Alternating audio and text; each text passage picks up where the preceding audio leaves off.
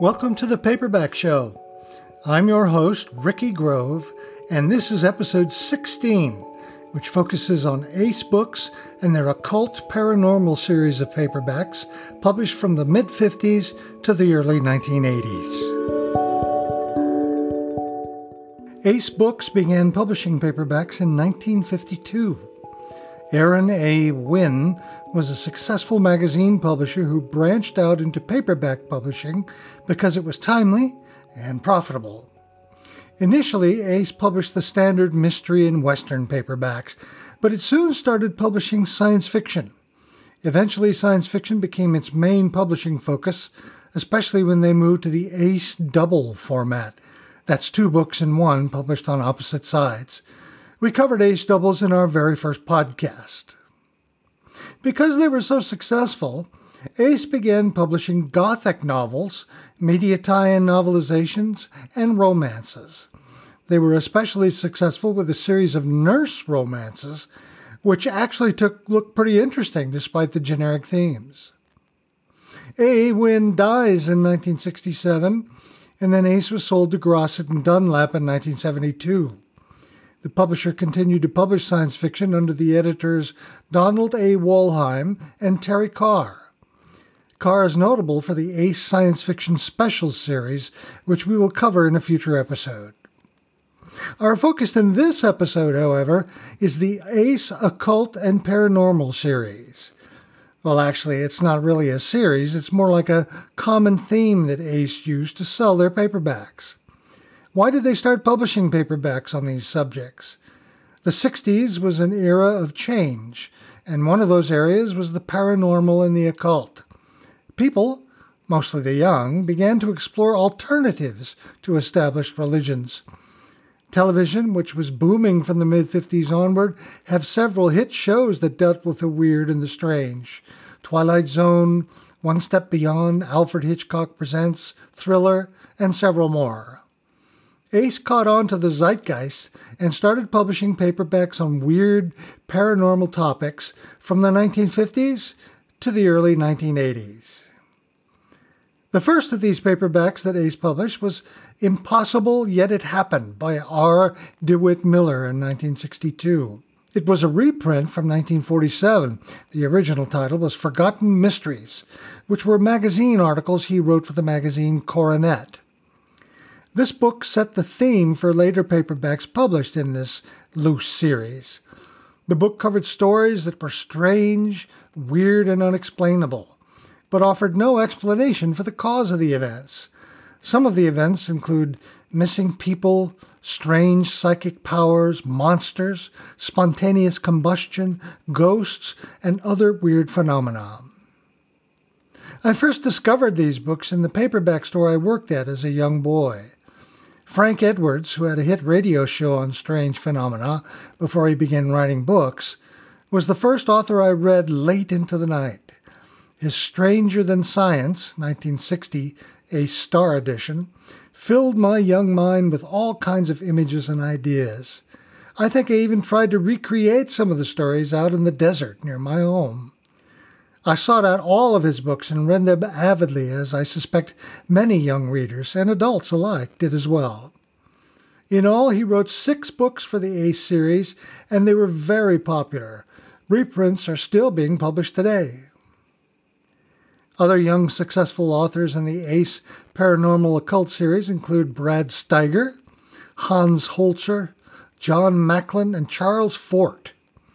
Fort, in particular, was an extremely successful writer who combed through the New York Public Library newspaper archives for stories of odd phenomena and events. At one point, Fort was quoted as saying that he had a collection of over 48,000 notes taken from magazines, scientific journals, and newspapers, all on the strange and the weird. He published four books in the A series Lo, 1965, The Book of the Damned, 1966, New Lands, 1968, and Wild Talents, 1968. Note that these books were originally written in the 1920s and the 1930s. Fort's writing, compared to the other writers in this series, was frankly atrocious. But the information, however badly presented, was fascinating. He was influential in the development of professional studies of the occult and paranormal, and on writers like Stephen King. Just before his death in 1932, fans and supporters met and created the Fortean Society, and the term Fortean has since become a word that represents anyone studying psychic and unexplained phenomena. The Fortean Times magazine, first published in 1973, espoused a journalistic approach to the study of the unexplained and has a profound influence on the pervasive ghost hunter shows we see streaming online today. My personal favorite author in the Ace paperback series was Hans Holzer. I believe he was the best writer among the authors Ace published.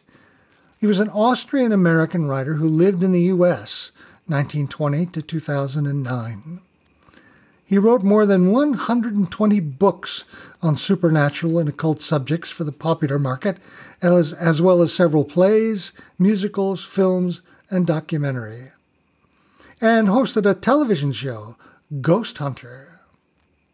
Ace published four of his books in the paranormal occult series Ghosts I Have Met in 1966, ESP&U 1966, Ghost Hunter 1964, and Yankee Ghosts 1966.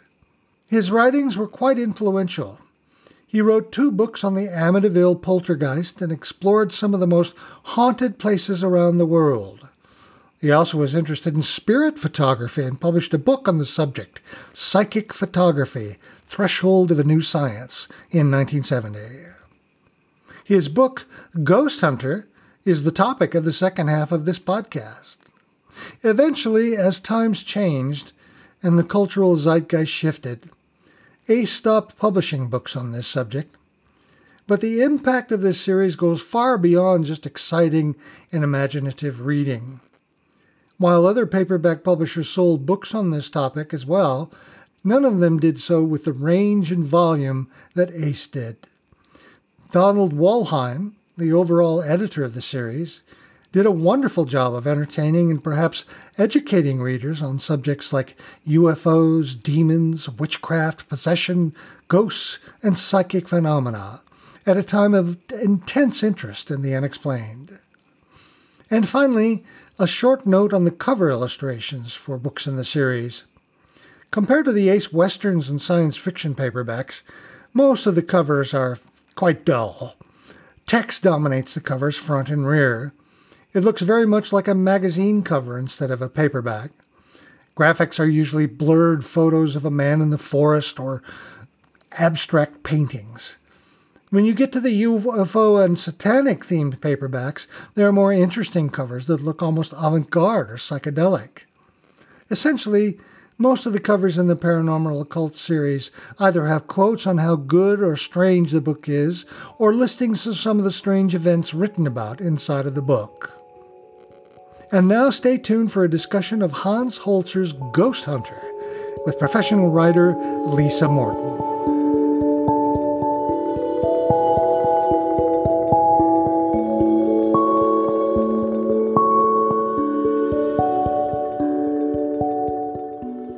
And we're back to the second half of the paperback show. In this section, we'll be discussing uh, Hans Holzer's The Ghost Hunter with Lisa Morton. Lisa, you were a guest on our very first episode where we ironically talked about Ace books as well. We talked about the Ace Doubles series, specifically uh, Philip K. Dick's books. Remember that? I do indeed. Cool. Well, let me give you a short introduction, or what would you rather do the introduction? Um, either way is fine with me. Well, I'll give it a stab. Lisa Morton is a professional writer of fiction and nonfiction. She's an award winner of the Stoker Award, which is the award for horror fiction. Uh, she was also president of that organization for several years. Um, she writes uh, uh, nonfiction as well and is a noted Halloween historian, having written several books on Halloween, including the Halloween Encyclopedia and the history of trick or treat.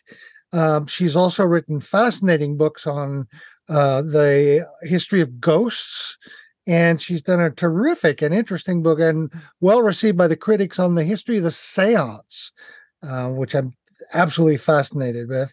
Uh, her most recent book is a book called The Art of the Zombie Movie, in which she got all sorts of interesting uh, graphic representations of various, the history of the entire zombie movie. Uh, did I leave anything out that you think is important? No, uh, the only other thing I would add is that I do the weekly ghost report that um, you can find uh, through mysterycontrol.com, I think is the current website. Excellent. Um, she ha- Lisa has an excellent uh, website, personal website that she designed herself, which is filled with all sorts of goodies. Uh, it's lisamorton.com, L I S A M O R T O N.com. Check it out. There's lots of cool stuff there. Well, let's get started about uh, the ACE Paranormal and Occult series, and specifically the Ghost Hunter. Uh, when when did you start reading uh, paperbacks on the occult and paranormal? Did you come across the ACE series at all? I I don't recall those. I was as a kid. I I started reading these things. Um, I remember having a few of the Penguin titles with their little orange spines and so forth. Um, and I recall the authors I liked then. I liked D. Scott Rogo. I liked Frank Edwards. Um, my real favorite was probably John Keel. And uh, I probably read a Hans Holzer book somewhere in there because the guy wrote 120 of them. yeah, yeah, he was pretty prolific. Uh, you mentioned John Keel. He did that really fascinating uh, book, which is was in paperback called The Mothman, um, do you remember that? What was it about that particular subject that interested you? Yeah, the the book is the Mothman Prophecies. They did. Ah, there you go. A, a, film out of that a few years ago. Um, the one of his that I got, I think probably either at a school book fair or a used bookstore back in the 70s um, was strange creatures from time and space i probably bought it because it had a Frazetta cover. Yeah, but, yeah. Um, the interior was really great, and and one of the things I found fascinating about John Keel was he attempted to combine everything into one unified theory. So he would combine Mothman and Ghost and Bigfoot and whatever local cryptids, Men in Black, everything into what he called the windows theory. In the windows theory, the idea was that there were windows that would abruptly open onto another dimension and that these things would all come through at once and then the window would close and they were would all vanish and and what was kind of elegant about this theory was that it did explain why these things so often showed up in clumps and why they so often came quickly and went quickly. Mm. Uh, I mean, back when we were all reading about flying saucers, as we are now under a different name, um, they one of the, the reports you would read over and over was how these things would just abruptly zigzag and be gone. Um, yeah. And so his whole Windows theory was a really interesting way to explain all of that. That's great. I didn't know about the Windows theory. It's fascinating. It certainly does unify a lot of uh, uh, various phenomena that nobody could explain. Well, let's turn to Hans Holzer and his book, The Ghost Hunter. Now, I always thought that Hans Holzer created the term gold, ghost hunter, but you told me it was someone else. Who was it? It was a gentleman named Harry Price, and Harry Price was a British ghost hunter who actually came around uh, in the first few decades of the 20th century. Harry was a really interesting character. He started with the SPR, the Society for Psychical Research in Great Britain, as an investigator, but he uh, ended up having quite a parting of the ways with them. He went off and he founded his own sort of alternate institute started doing his own investigations. He was a bit of a showman, and he published a book, I think, in the 40s that was called Confessions of a Ghost Hunter. So mm. I think Hans Holzer even later on claimed to have created that, but the truth is it was Harry Price. Right. Got it. Now, what exactly is a ghost hunter, Lisa? Uh, well, you know, somebody who hunts ghosts is the easiest way to explain it. Now, I, I, one of the things I found interesting about Hans Holzer's book, this, this book is the most interesting part is the introduction. The rest of it is just a collection of stories of his adventures and so forth. But his introduction, he says some really odd and interesting things in here. Um, he calls himself a professional ghost hunter, which I found interesting considering that this book was published in what? 1963. Uh, 63. Um, so the idea that there was anyone at that time who was a professional ghost hunter, I thought was pretty fascinating. Um, he talks at length in here about how he investigates and his investigation uh, this is interesting to me the purpose of investigation is twofold. One uh, one is establish the observed facts of the phenomena and two to make contact with the alleged ghost. You will notice that nowhere in there is there any hint of skepticism. Um, mm. he was a very very true confirmed believer. Um, and he had some interesting theories on his own. He used the term esp in some of his books. And when he used that term, he wasn't talking necessarily extrasensory perception. He applied ESP as a sort of broad term that encompassed all kinds of psychic phenomenon. Specifically, he was really interested in psychometry, which was the idea that a sensitive or a medium could pick up an object and could read its history just from touching it.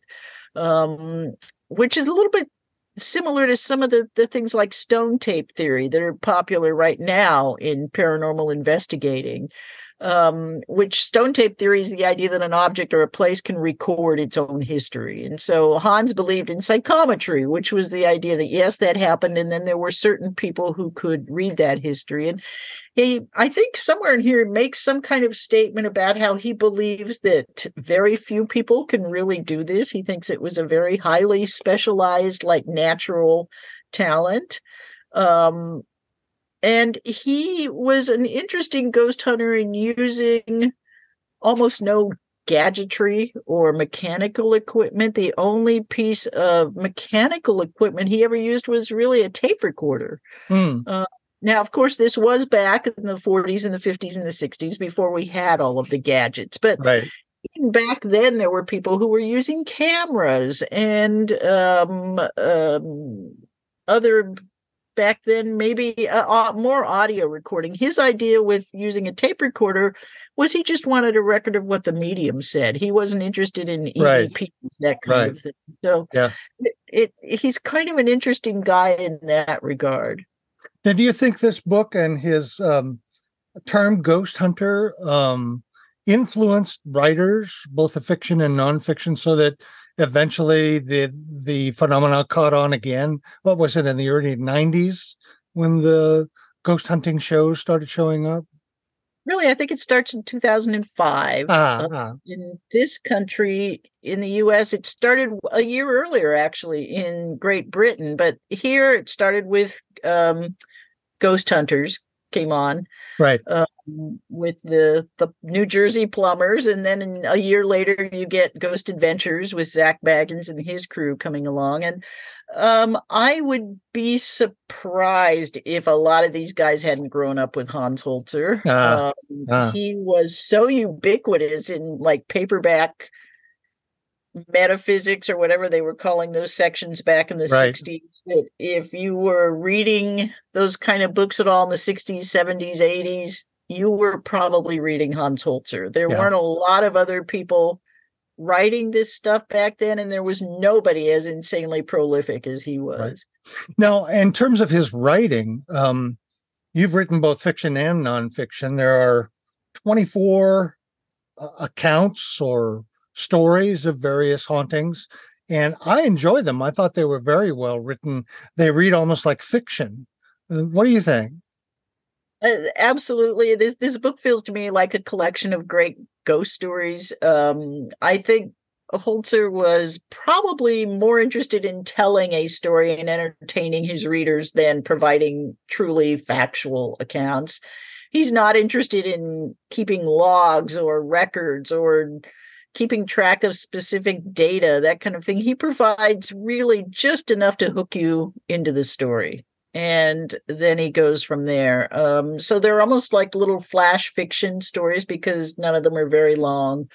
Um, he would later on write a few full length books that were on just one particular haunting. Uh, he covered Amityville in a couple of books. He right. was one of the people involved with the original Amityville cases.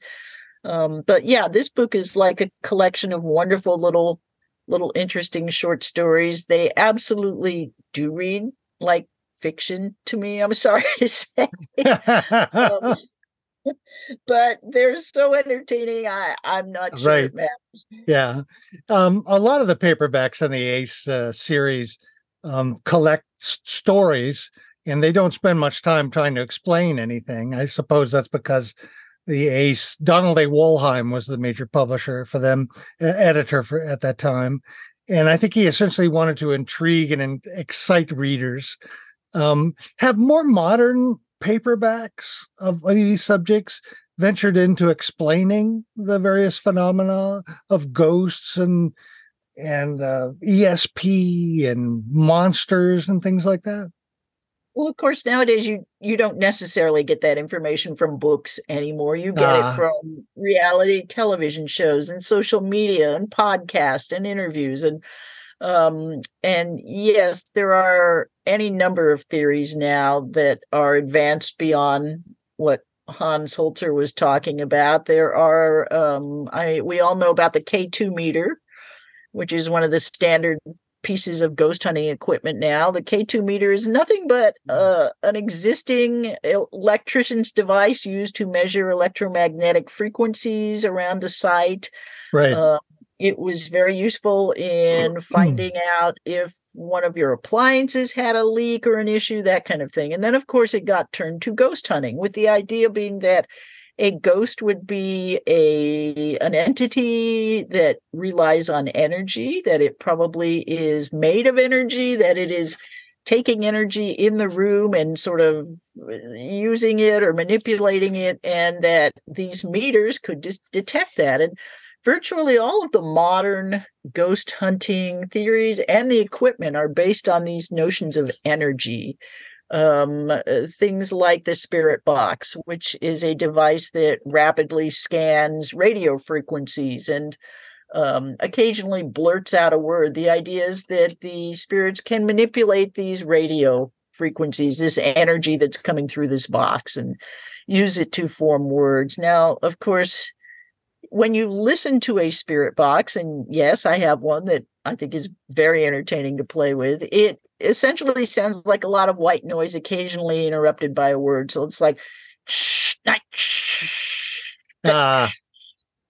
well, so it's fairly obvious to me that what you're hearing is probably a little piece of a radio show that has broken through a DJ, something like that. Um, it they're very hard to understand, just as EVPs tend to be. So again, the human tendency towards pareidolia, which is the idea that our brains want to create patterns in things because it's easier for us to process. I see. Pareidolia is going to turn these dip these little brief things that sound like human voices into coherent words.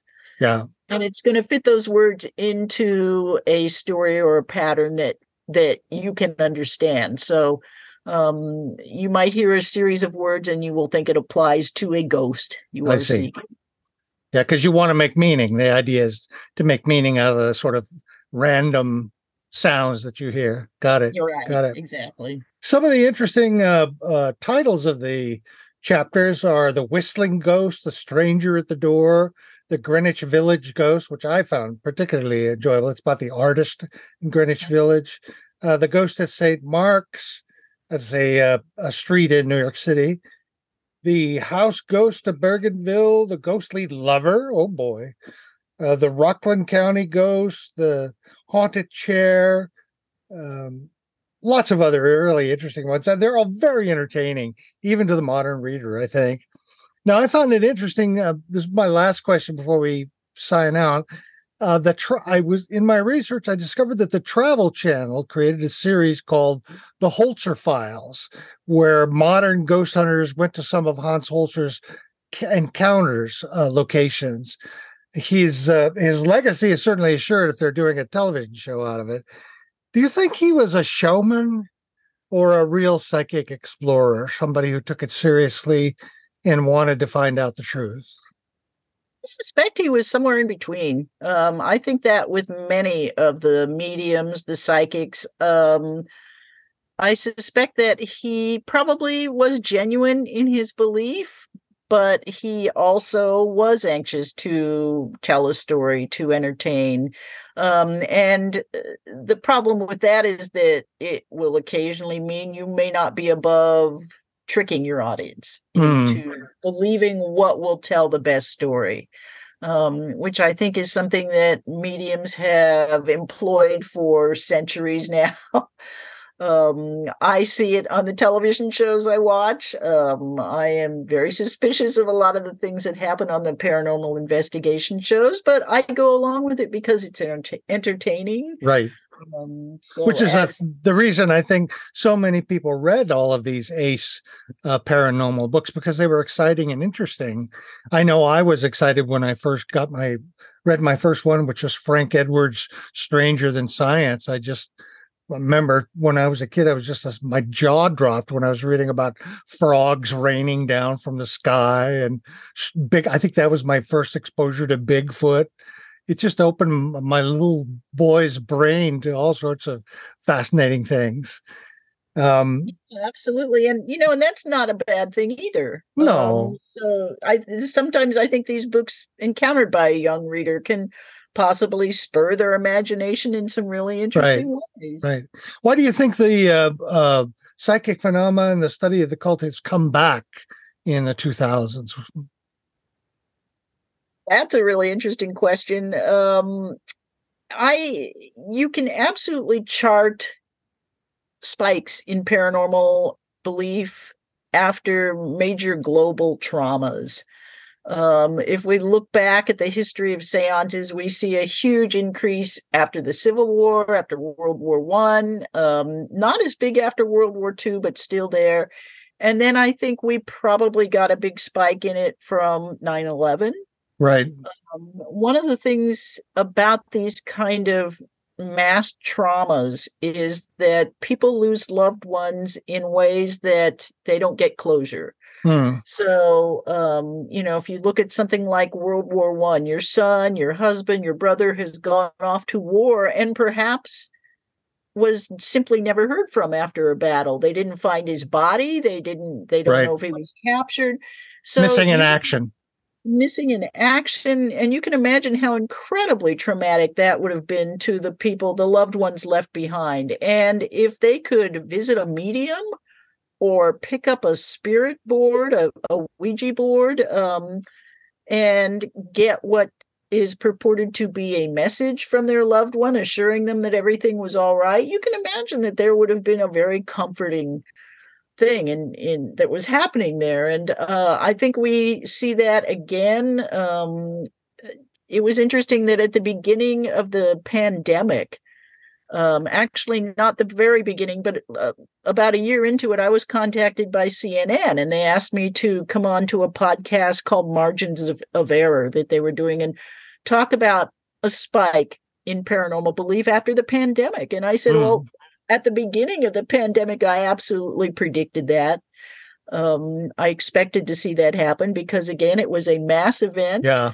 It had those kind of things that were right in there about your loved one could be on the other side of the country and might die of this terrible disease, and you would not be able to go see them. I got it. You wouldn't have that closure.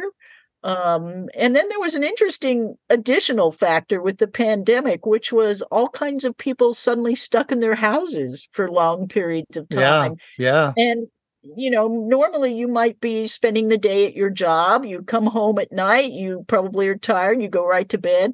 But suddenly you're in your house 24 hours a day for weeks at a time, and you start thinking, what is that sound? what, what, was that? What, what is happening in my house? You know? Right, right. So is it haunted? Was, yeah. Yeah, right. Of course, it's making weird sounds. Well, okay, my house was built in 1965. It's probably going to make weird sounds sometimes. Yeah. And um, it, it was no surprise to me, though, that we had a spike in paranormal belief after that. And I think um, like I said, at the beginning of the 21st century, I think 9 11 contributed to that. Certainly, millennial fears contributed to that. And so I'm not at all surprised that it has um, Re- exploded research. in popularity yeah. over the last 20 years. Yeah. Well, thank you. That's some really interesting insights on the reasons for it. Of course, this was 63. The Ace series ran from the late 50s through the 1980s. Um, it's actually not a series; it's sort of a a theme of of books. and lots of interesting authors in it. Um, I have detailed show notes on our new Substack website for the paperback show, in which we'll talk about. I'll list all of the uh, books in the series or in the the theme. Um, there's also a really several interesting sites that have all of the covers of these, which are unusual as well. I, I went through the Warren's paperback guide and got all of the lists, so it's incomplete, but it's a good start. I'd also like to say that um, I owe a lot to the article in Paperback Parade by Reinhard Horwood, uh, Gary Lovisi's Paperback Parade 113. I'll have a, a copy of the cover and also a list of it. That brought my attention to it. I knew it in the back of my head, but he organized it and laid it out because it also covered UFOs when UFOs were going on, voodoo, Satanism. He lumped everything all together. Um, I'm not sure that's accurate or not, but anyway, that's what he did. So thanks a lot for being on the show today, Lisa. I appreciate it. As always, I want you to come back again so we can talk about stuff. You can find out about her new book. There's Pinky, her little cat um, her new book, Art of the Zombie Movie, which you can find out at her website, lisamorton.com. And again, our show notes are at paperbackshow.com, which is our new Substack website. So uh, stay tuned for our next uh, podcast coming soon, which will be on the Bantam Books Westerns. Finally getting into Westerns a bit. So thanks, Lisa. We'll see you again. Goodbye. All right. Thanks, Ricky. Good night.